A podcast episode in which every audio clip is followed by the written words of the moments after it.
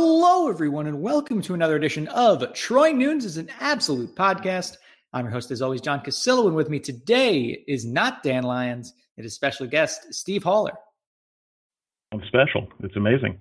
Thanks for uh, having me, John. Um, hope I can fill the uh, the shoes of Dan aptly, but uh, yeah, glad to be back on. Of course, of course. Uh, Steve will have beer covered, I'm sure. Um, always. always. Uh, I, I, did say that uh, Steve manages to up our beer game in some ways. Um, not to not to slight Dan's beer selections, but Steve usually is drinking better stuff than me half the time. Um, so we'll we'll look forward to uh, checking in there uh, halfway through. But did want to talk about early signing period.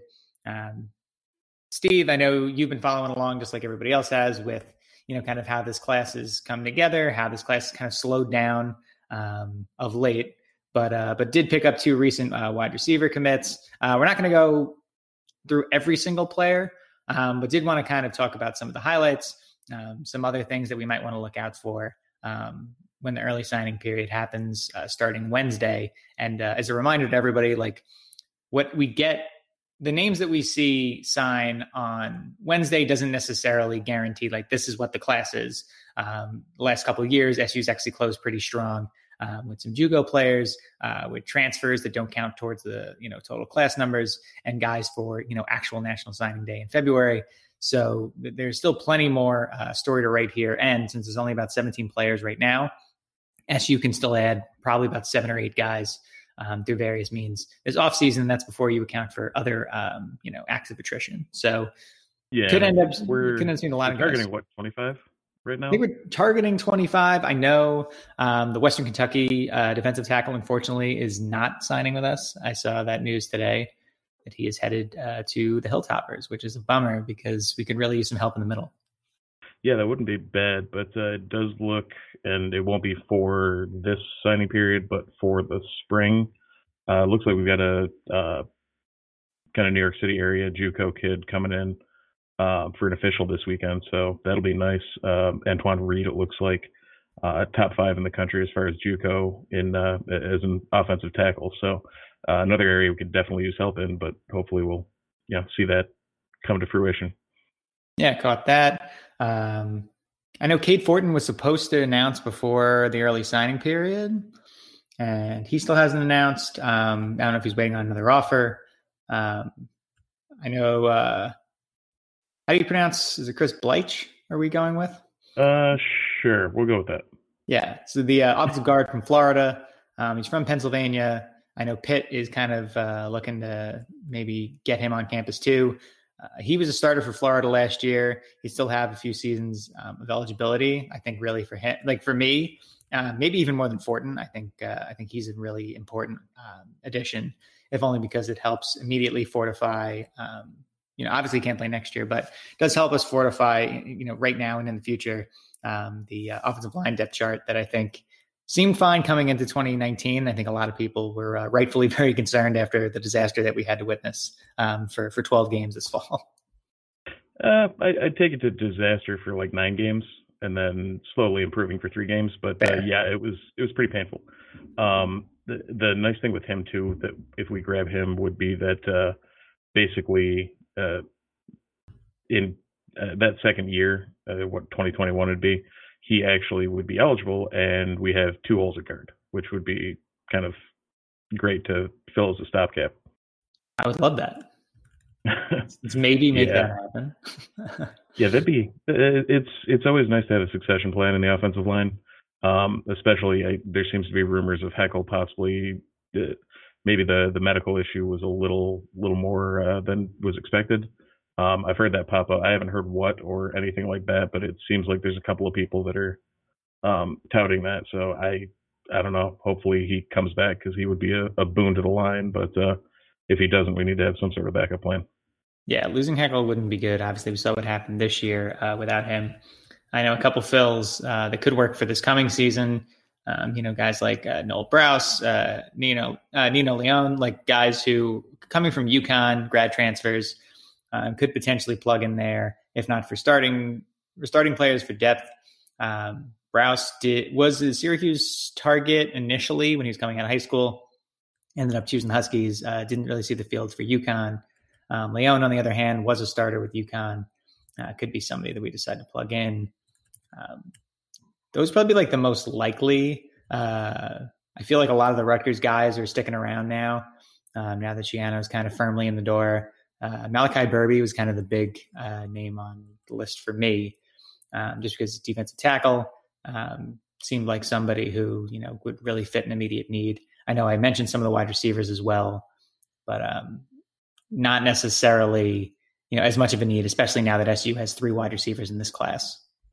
Yeah, that'd be a, uh, it, I guess it'd be a, turning into an embarrassment of riches there, but uh, uh, from that that Northeast exodus with Addazio leaving two at Boston College, you've got those two BC uh, offensive line commits that uh, two four star tackles from Mass. I can't remember their names. I know we had them in the uh, the article we put together last week. I think. But, yeah, the um, guys. Yeah, those be... guys were no, no. That's another article. I don't think they're going to flip. I know at least one of them is is Catholic. So I feel Ozzy like Trapilo and Kevin Pyne. There you like. go. Yeah, I'm not banking on that. I mean, and if those, and I mentioned in the article too, even if those flips did happen, um, yeah, I don't see them happening on Wednesday. Just too much ground that needs to be made up um, in the short oh, term. Yeah, but doesn't mean that you can't figure something out um, between you know now and February. I think you know the fact that uh, that Addazio headed out to Colorado State uh, definitely helps us out, just because he's not going to be hanging around, you know, whether it's Pitt or Penn State or anything like that. Um, you know, potentially yeah. still competing with us on the trail.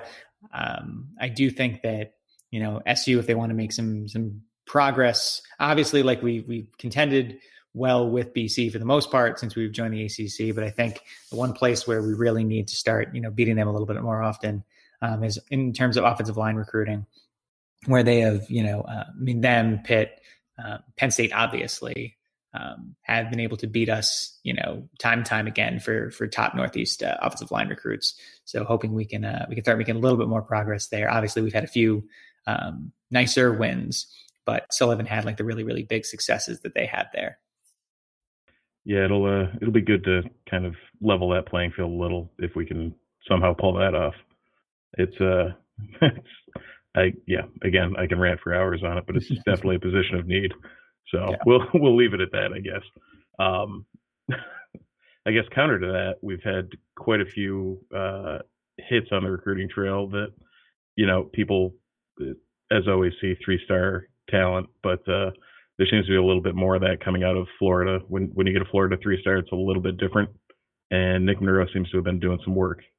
Yeah, so. this is this has been another strong class from Florida. I mean you know, Robert Hanna is, I think, an underrated safety. And if you look at like his, his list of offers, you know, Miami, BC, UNC, Pitt, Louisville, Maryland, like he's definitely a P5 quality player. Um, obviously, like Javonte Williams, who committed the other day, he's actually uh, like another guy who comes in with like some really solid offers Miami, Oregon, Indiana, Illinois. Um, Damien Alford, uh, who committed a week ago. He's actually from Quebec, but you know, playing uh, football right now at MacArthur High School in Hollywood, Florida, and he's somebody else who comes in with a slew of P5 offers. You know, Florida, FSU, Georgia, Oklahoma, Miami, Tennessee. Um, just as a sampling, I think you know for, for those looking at you know offers and looking at stars in particular, like I personally think that the offers are the more important um, group in there.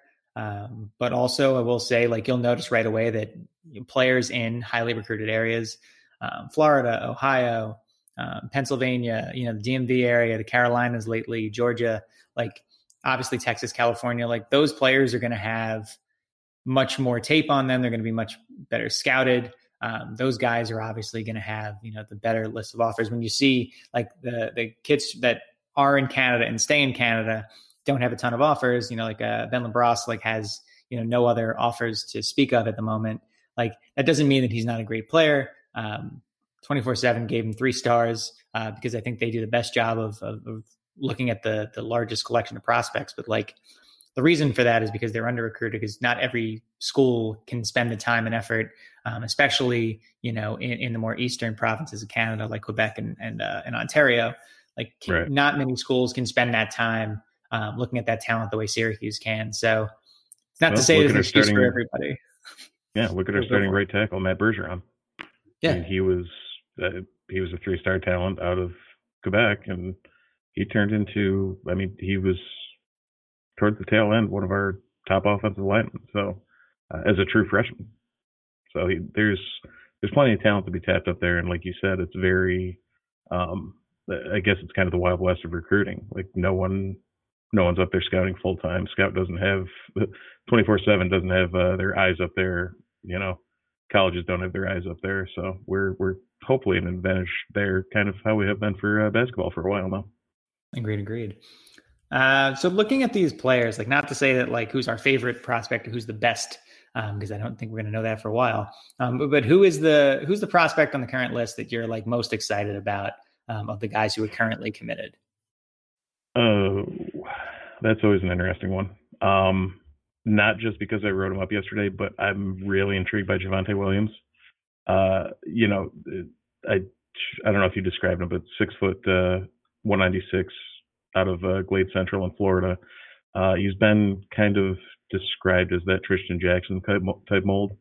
So um, as far as an analog on our team, but um, received a couple of early offers from Oregon, Miami, um, USF, and then you know Indiana, Illinois, a couple of G5s, uh, and people kind of fell off him because he was potentially not a qualifier.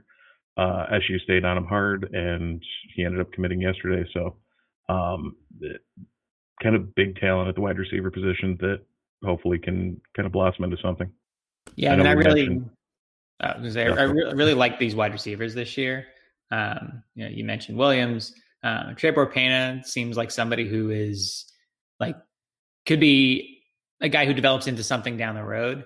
Um, just seems like yeah. you know, a, a, really cool like slot uh, slot receiver who like maybe fills a better Sean Riley role.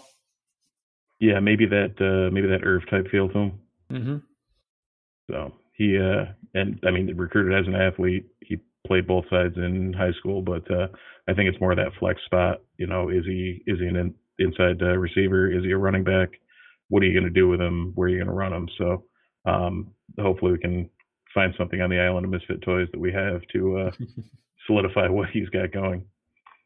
I, I, think we'll find a way on him. I think too the guy that's going to have no problem finding his way on the field is uh, Damien Alford, um, who I mentioned earlier as somebody from Montreal. Uh, was playing football down in Hollywood, Florida this past year. 6'5", 210, um, would already be you know one of the biggest targets on the roster. Um, we haven't really had that sort of like big, tall, deep threat um, since Jamal Custis. Custis and Ambed um, obviously like being the guy, type of guys who like I think Dino's offenses have stri- uh, thrived with in the past, but we haven't had a ton of here. I mean, Steve Ishmael uh, sort of played the role where needed. Trishton Jackson's played the role where needed, even though he doesn't have that size. Like six five and two ten out the box, like he's easily someone who can develop and become like a 210, no, 220, 225 pound receiver and really just overpower everyone in front of him. Like there aren't a lot of defensive backs uh, in the ACC that are going to be able to keep up um, with a guy like that or be able to defend just the amount of height that he's going to be able to to have downfield. So I'm excited for Alford, and I think there's enough talent on the current roster that gives him time to develop and doesn't necessarily force him um, into action either, which is great. Yeah, I mean, look how many times, uh, from our standpoint, that ACC teams threw directly over our wonderfully tall uh, defensive backs. I mean, Antoine Cordy wasn't uh, it wasn't the mold for a normal ACC, you know, uh, defensive back, but he he didn't hold up to the the scrutiny of what was being thrown at him. So hopefully, uh, hopefully we don't run the or we can run the opposite end of things and throw some large target out and just you know pick balls up over people. Would definitely be nice. Uh, some other guys we wanted to mention while we're here. Uh, Terry Kittensler, uh, arguably the best prospect according to the numbers um, defensive end from Florida. Uh, he's 6'3, 204, three stars across the board. Um, he lost a fourth star from somewhere. I think it was Rivals. Um, after he picked up, after he committed SU, I saw a bunch of, you know, the usual uh, message yeah. board conspiracy theories. Um, that, of course, like, you know, now he's not as good anymore once, uh, yeah, once Syracuse. Always, always funny how that happens. Oh, Syracuse offered him. Oh, he accepted for Syracuse because he's only a three star, not a four star. It's yeah. the uh, the opposite of the Duke basketball effect. Oof. Meanwhile, the offers for uh, for Kinsler, uh, USC, Miami, Washington, Oregon, LSU, Penn State. Uh, pretty great haul. There's plenty more names where that came from. Uh, Kinsler is one of a handful of guys uh, who plans to be on campus in January. I think he's someone who I see him maybe as defensive end, but realistically, like, and not to say there's not like some good linebackers on on the roster. Obviously, like you know, there's at least one linebacker in this class but I wouldn't doubt it to see Kinsler potentially, especially if we end up playing something closer to a like, you know, four five two next year, where there's uh, some more hybrid roles, um, or even like a three four at times. Like I I could see Kinsler potentially shifting out into that you know outside linebacker role because he seems like a real solid athlete and someone who right now I wouldn't necessarily. I mean, he doesn't have the size at 204 Um, to be no, a, he, a defensive end, but he can turn into, I think, a really great edge rusher. Yeah, you give him an off season or two in the strength and conditioning, and he could definitely turn into kind of that stand up defensive end. Mm-hmm. Um, you know, playing that that hybrid role, you know, dropping into zone coverage or actually uh, pinning his ears back and pulling the uh, the Terrell Richards, if you will.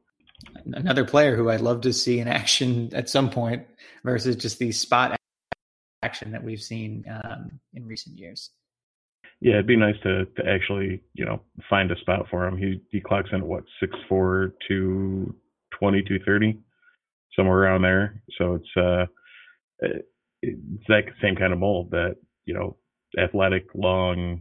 Uh, let's see what you can do. Pin the ears back and go, or uh, you know match up one on one with a tight end and hold them down. So um, uh, there's a lot of promise in there, and hopefully with uh, with the change in defensive system, we'll find some some way to maximize that. Oh yeah, and we'll get to that in the second half of this uh, this episode too. Um, talking a little bit more about um, what could be ahead uh, for this defense. Obviously, we don't know anything just yet. Uh, we can take some guesses, and, that's kind of where we're going to go with that conversation. Um, a couple more guys that we're going to feature from this year's class before we get to halftime again, defensive line was definitely a focus along with Kinsler. Uh, we had Justin Barron from Connecticut, Kevin Lemieux from Massachusetts, um, Leon Lowery from uh, New Jersey, um, all on the list. Uh, Josh Aloa from uh, Charlotte is the other uh, defensive lineman. He's the only tackle on this list. 6'3", 280. Uh, that's pretty great size um, coming out of high school.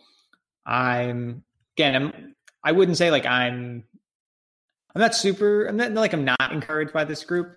Um, I think that you could see if there's one like big name that like gets added to this list um, over the course of the next you know month month and a half.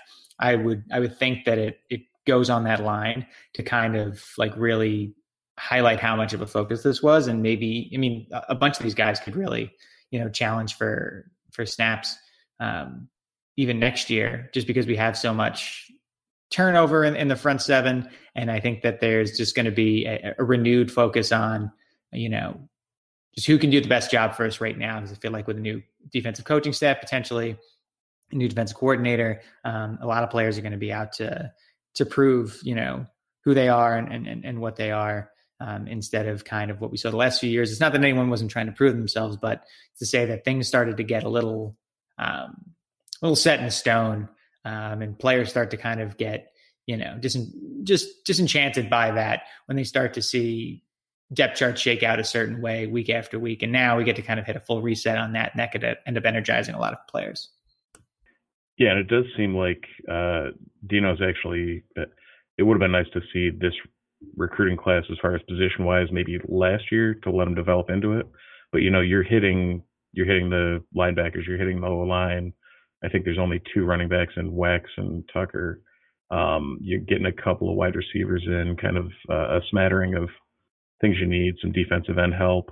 Um, it's it, it's hitting the the points where we actually need some uh, depth.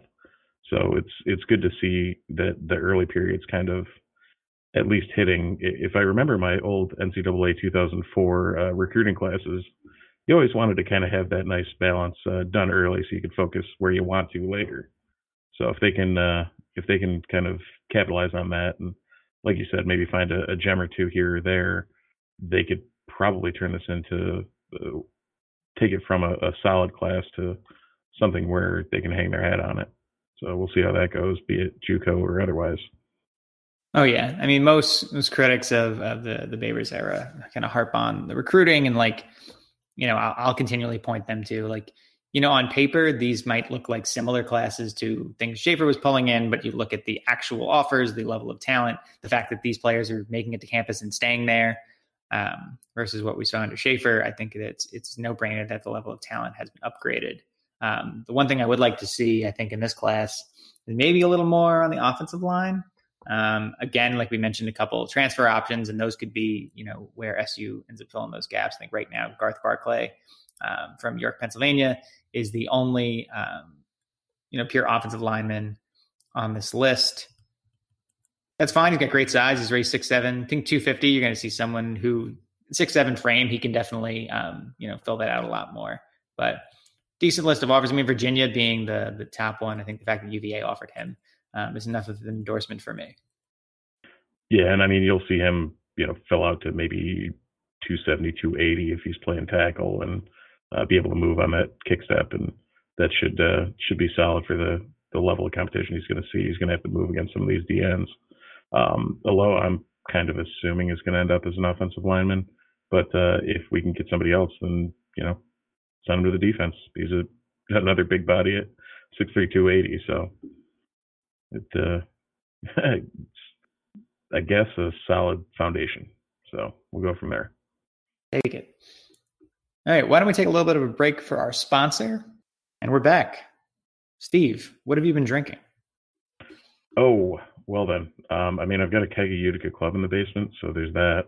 Nice. Um, I do uh, do currently. Um, if you want to get really jealous, my buddies and I just did a uh, Hill Farmstead share of some of our um, bottles we've been selling for a while. So Madison Civilization 10, um, Barrel Age Table Dorothy, bunch of gems from them. But um, day to day, it's been a lot of uh, got a porch bomb from Treehouse, so a Julius, um, some very green. So uh, been getting around the the New England breweries, the the the top end of New England breweries lately. Very nice, very nice. Um, I was in Minneapolis this past weekend. So I had a bunch of interesting stuff from the Midwest. Um, first thing I got to have when I got to town, so um, somebody had uh, Toppling Goliath King Sue on draft, so made sure to grab some oh, of yeah. that. So good. I haven't had that. I had uh, Pseudo Sue a bunch, uh, but I hadn't had King Sue, so I was glad to finally um, check that off the list. Um, I had from Surly a Todd the Axeman. Had was probably one of my favorite beers of the year. Um, Fair State Brewing in uh, in Minneapolis uh, teamed up with uh, Modern Times from out here for a hazy IPA, uh, Spirit Foul. Absolutely yeah. fantastic. Like none of like if you're not a big fan of hazies, like it gets rid of the like overly juicy kind of flavor.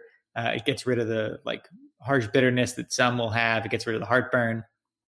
And those of us that are unfortunate enough to suffer from it, uh, like gets rid of all that. It was just a really, really uh, well made beer. Um, I wish I could drink that one all the time. Had uh, from Fulton Beer, also Minneapolis, uh, their 300 IPA. Stopped over at Surly, um, their headquarters, just gorgeous facility on Saturday. Had uh, their wet IPA, had some coffee bender, um, had some abrasive, and some extra citra. Um, also had from Indeed Brewing, uh, Day Tripper Pale Ale, had some uh, Pipeworks Ninja versus Unicorn that happened to be um, in town, which is good. Had uh, name alone right there. It's such a it, it's a great beer. Uh, I had it like years ago um, when I was trading with somebody from Chicago, but uh, was glad to give it another shot here. Um, had from Toppling Goliath, uh, Sun Reaper, a double IPA, and then uh, from Modist uh, Brewing had a uh, New England Pale Ale, False Pattern. That was another really good one. So, highly recommend yeah. the Minneapolis beer scene is a, a definite winner in my book. Yeah, I tell you, they're uh, they're actually distributing Modern Times out here now. Are they?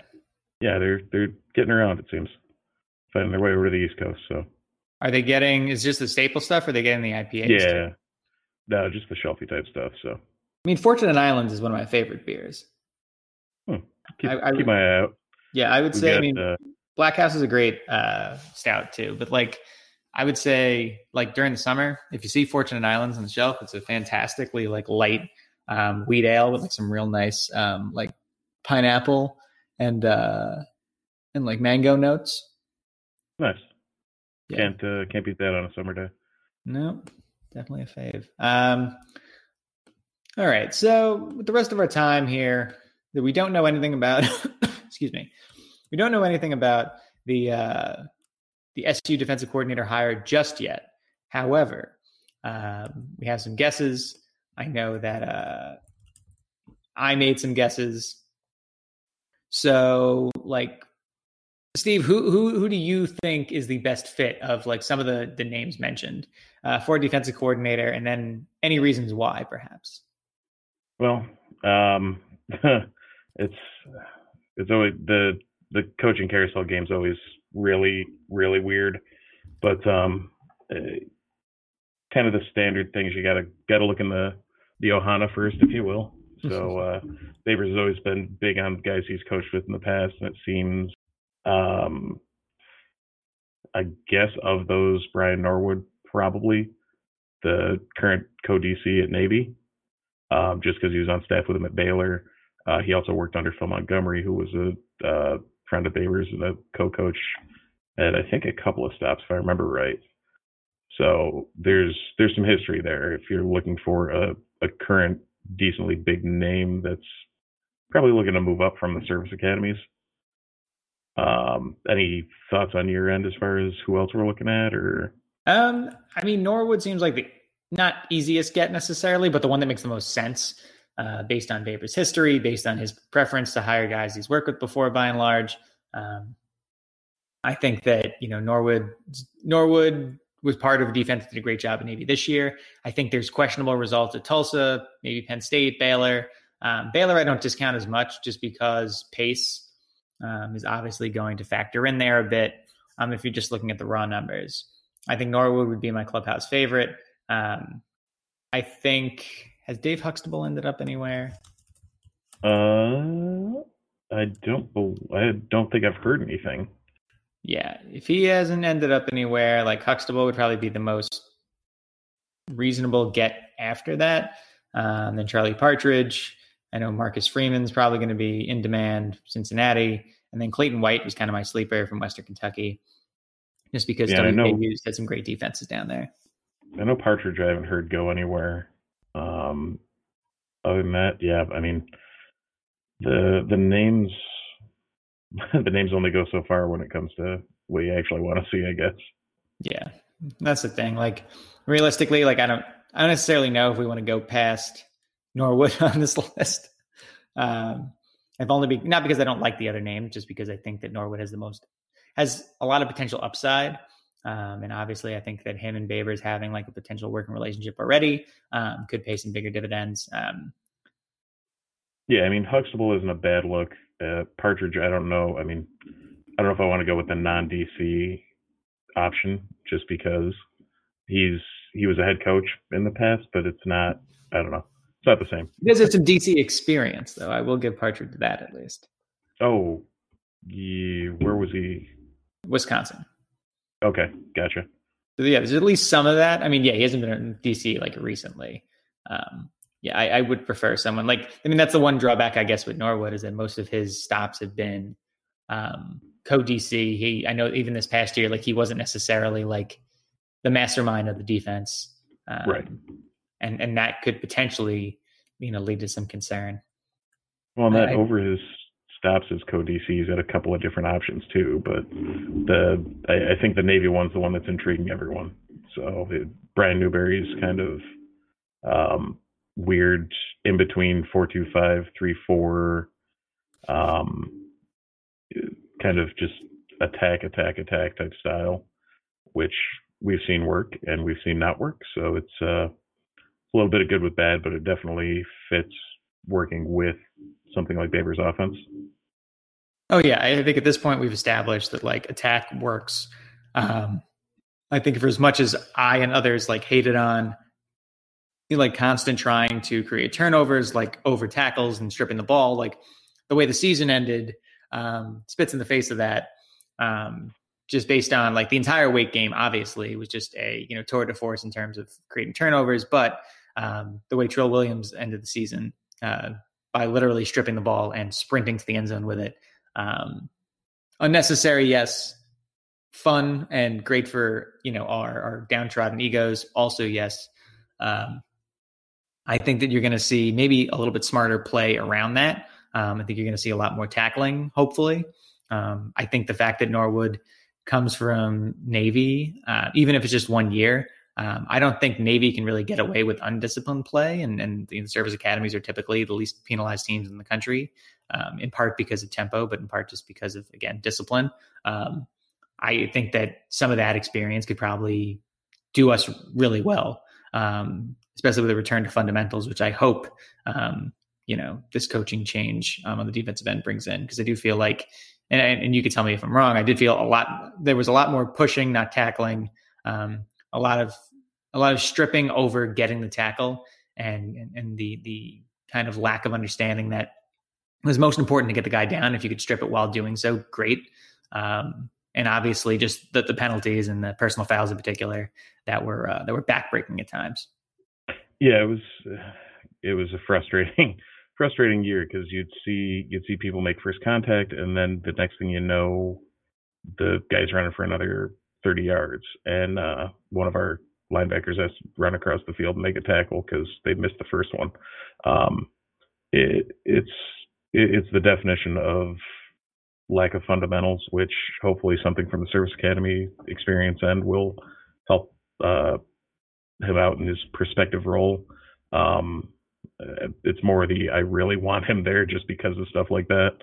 Um, you've got, and yes, again, like you said, one year, but uh, the ability for him to basically work with what he's got. Uh, another thing that comes out of the service academy. So um, I've always kind of been high for a team like SU, who in the ACC isn't going to get the cream of the crop you know, we're going to get these three star guys that we're talking about. Um, service academies are kind of uh, similar in the vein that you're you're making do with what you've got instead of taking the five star talent and honing it.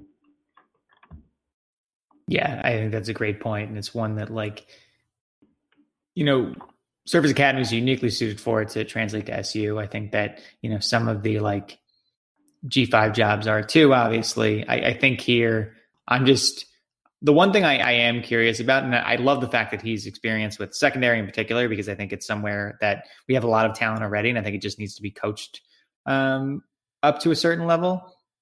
And you know, that's no knock on you know a guy like Nick Monroe, who's obviously done a great job recruiting. But I do think that you know you, you saw some real lapses, even from really talented guys like Andre Cisco, um, this past year, and, and, him and Melifonwu in particular could be, you know, real all conference guys um, in the right system with the right coaching. So I hope that that gets applied. I think for me, the one other thing that I really want to address this offseason is, is linebacker linebacker play, uh, just because you know, for the most part, like since I'd say at least 2006, 2007, like despite some really bad teams in there, SU's had some pretty good linebacker play.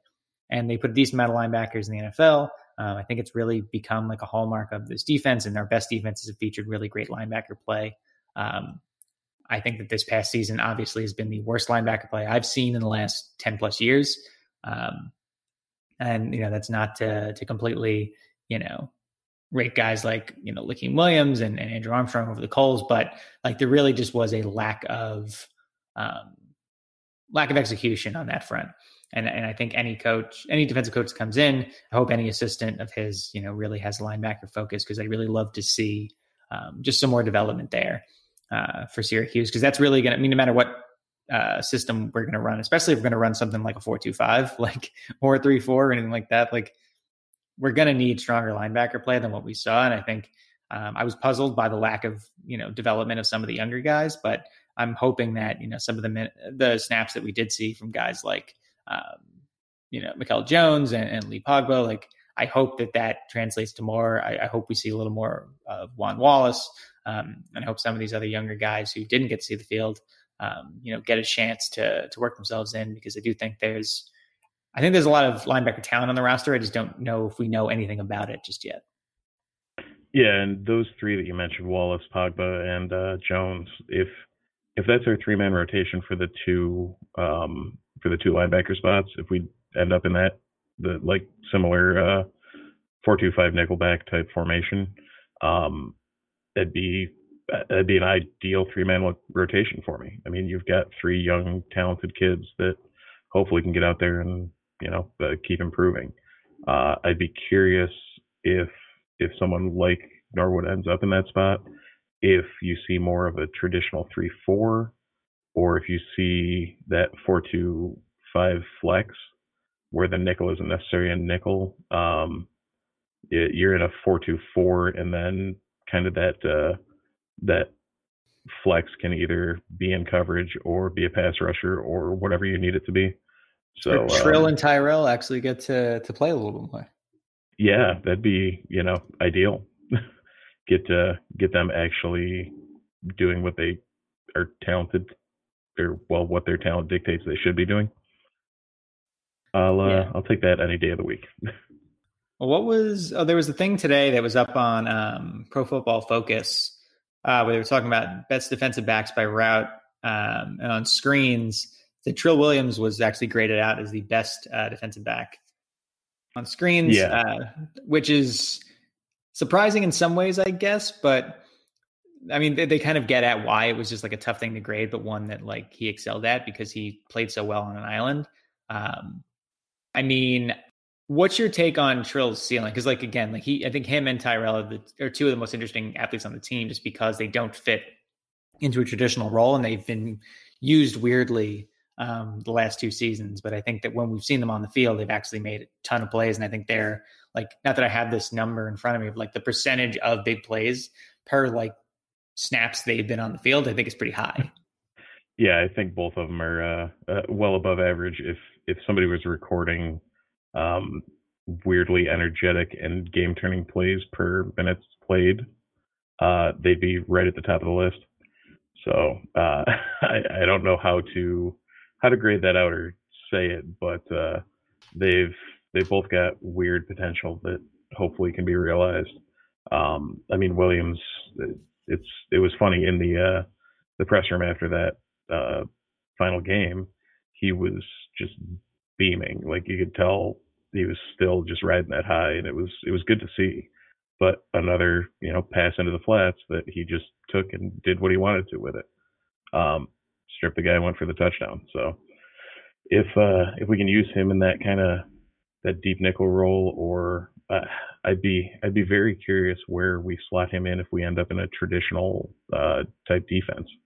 Um, he's what 6'2", 200, so he's a little small for an outside backer. He's a little, I don't know, uh, I don't know if his game fits a true safety. I don't know. Yeah, it's a it's a weird flex, but yeah, he's, yeah, he's not a fun. center fielder. Yeah, like he he's not a center fielder the way that like, and he, you know, to be honest, even Cisco isn't a center fielder. Like Cisco, Cisco is not your typical like ball hawking safety in the sense that like he lets like picks come to him. I feel like he makes very aggressive plays, and sometimes that's where he gets burned.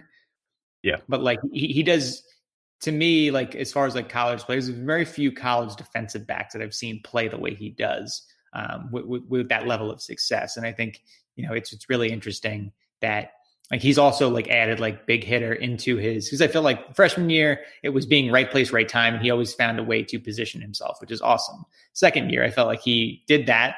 Plus, he found plus he he he added like you know real like bone jarring hits to his resume. Like I'm very curious to see what he's able to layer in for year three. And realistically, like I mean, I don't know what Andre Cisco's plans are. I don't know what I haven't really looked at like draft talk for him, but I wouldn't be shocked at all if he if he declared after three years, especially if he has, especially if if he to be honest, if he experiences an injury the way he did this year, I absolutely I would almost expect him to declare, especially if he's starting to get first second round hype. Yeah, I mean, it, coming off a what all ACC year this year, All American year last year, whatever he ends up doing next year is going to be just icing on the cake. Uh, if he even gets a knock, he's he sh- and I'll I'll say it, he should be as good as gone. You know, if he's if he's getting like you said, first or second round looks, or even mid round pick looks, it's like, well, actually no, because first and second's guaranteed in NFL, right? Uh, I can never remember. yes. I always I always think basketball and then I get confused and whatever. But if I he's I want to say it's first and getting- second guaranteed. That yeah, if he's good. getting guaranteed money, then just go. Just like any of our basketball guys, if you're getting if you're getting your payday, you, you make the most of it. I mean, you only get one shot at this, and it's going to take its toll on your body. You're only going to play so long. Make the money when you can. Yeah, and you know what? Like, I, I think a lot of teams would be willing to take a little bit of a risk on him, and the right defensive coordinator at the NFL level could potentially really mold him into a better cover guy, um, because he has all the other intangibles. And again, like the the nose for the football is not really something that you can, like the nose for the football in that regard. It's not something you can necessarily teach, um, and and it's something that he just inherently possesses.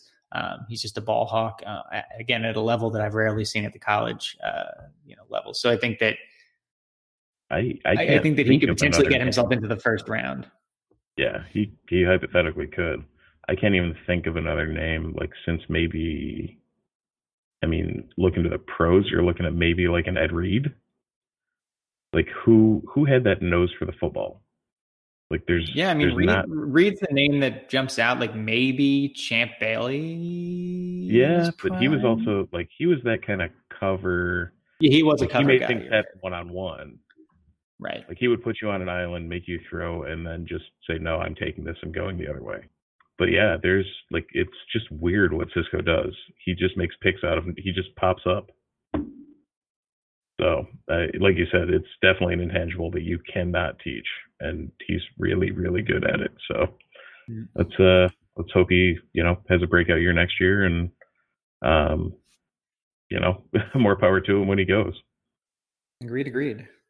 Well, Steve, anything else while we're uh, while we're hanging here? I know we, uh, I said, we're just kind of in a holding pattern with this uh, defense coordinator hire, so can't necessarily like say too much because again, don't really. And even if we hire Norwood, I don't necessarily think we know what the scheme and all that is yet.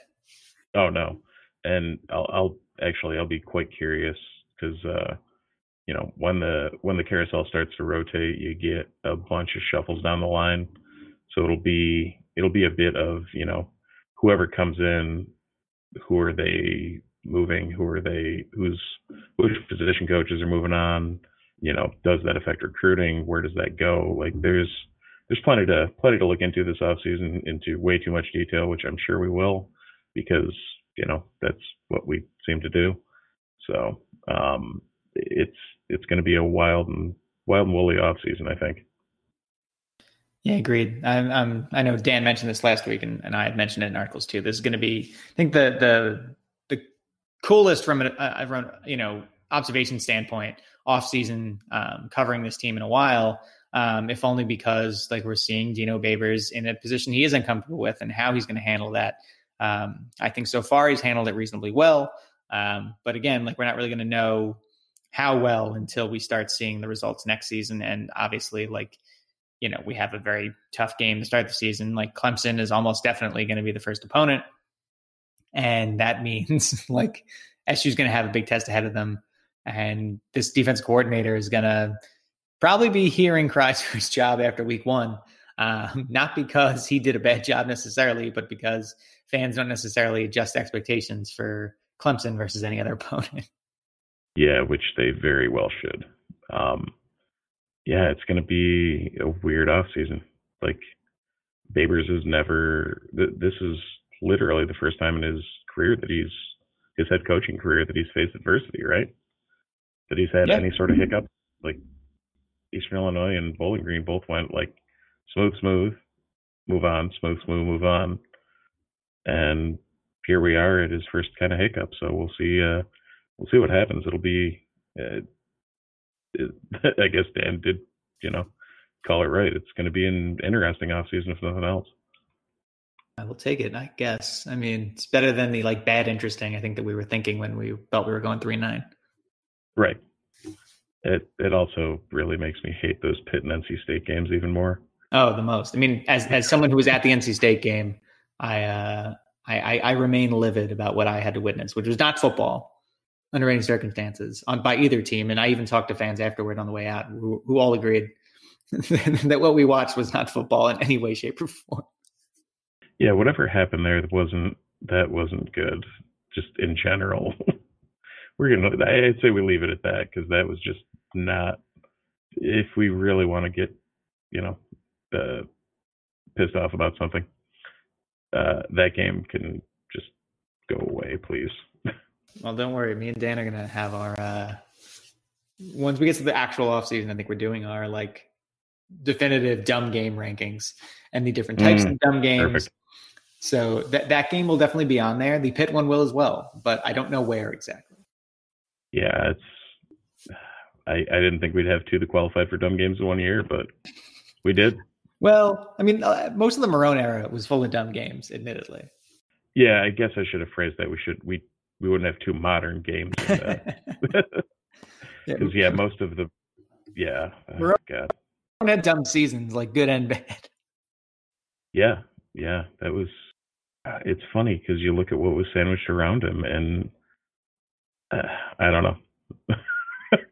I don't even know how to put it to words. You go from Robinson to Marrone. Marrone, one year is, you know, the greatest thing you've ever seen on a Syracuse field because, you know, it's better than what you just saw for three, four years um, that I was on the hill for. Like, uh, uh, yeah, that was bad. So, yeah. Well, on that note, sorry to depress everybody. Nah, totally fine. Uh, we are not going to meet next week. Um, just because Christmas and all, there's just a lot of day of the week it is. There's too many moving parts. So you're going to get a week off from the podcast. But uh, Dan and I should be back um, the first week of January. If not, you'll hear from one of the other various folks on the blog, whether that's Kevin or maybe with Pauline James or Steve or anybody. We'll we'll figure it out. You will hear more of us. But thank you everybody for listening today for this year. Uh, plenty more fun content in 2020. Um, and we'll be closing out 2019 with a bunch of you know best of the year things like that. So be sure to uh, stick around the blog. Um, Steve, appreciate you coming on today. Uh, it was great to uh, have you fill in on short notice. Anytime you need it, John. You know, of course, of course. with the two-year-old, it's as you can attest, you got some free nights.